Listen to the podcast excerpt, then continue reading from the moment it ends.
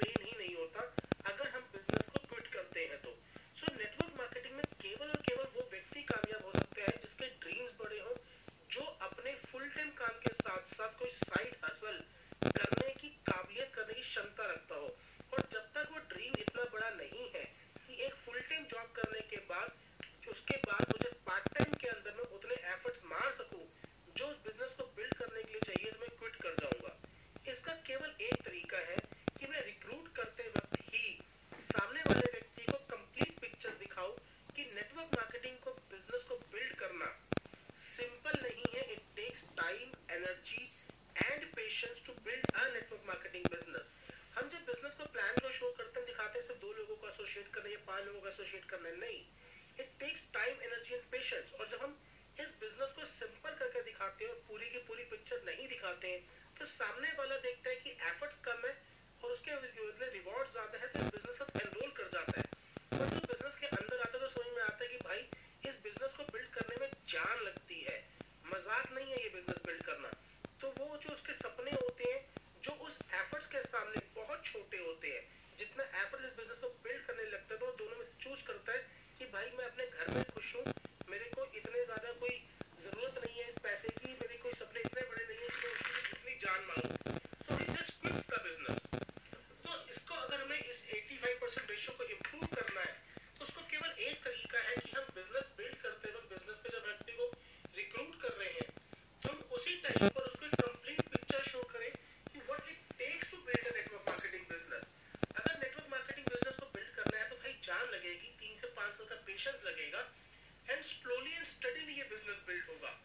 जब हम network marketing का पार्ट टाइम काम करते हैं तो इनकम भी पार्ट टाइम के अकॉर्डिंगली ही आना स्टार्ट होती है। So to improve the ratio सबसे इंपॉर्टेंट है कि हम केवल उन व्यक्ति को नेटवर्क मार्केटिंग में रिक्रूट करें, जिनका माइंडसेट बिज़नेस बिल्ड करने के हिसाब से है, ना कि ट्राई करने के हिसाब से। अगर एक अंडे की रेडी में लगाते हैं तो पचास हज़ार से लेके एक लाख रुपए की इन्वेस्टमेंट लगती है। और वो व्यक्ति उतनी इन्वेस्टमेंट के साथ दिमाग लगा के बैठता है कि मुझे सर बिज़नेस को देने खड़ा करने के लिए। एक शॉपकीपर जब दुकान खोलते हैं तो हमारे में कहावत होती है, पहले साल खट्टी, दूसरे साल चट्टी, तीसरे साल बट्टी। कि पहले साल तो नुकसान होगा, दूसरे साल, तीसरे साल जाके कहीं ब्रेक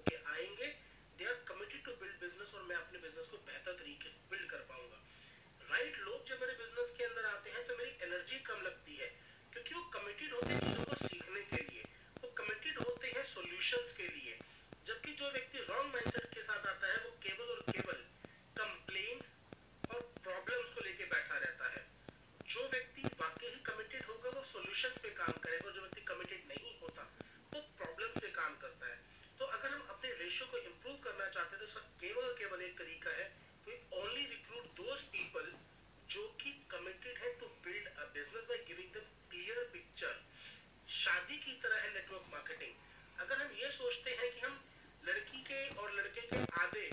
गुण या अवगुण छुपाकर एक बार शादी कर देते हैं, उसके बाद तो दोनों को साथ रहना मजबूरी हो जाएगी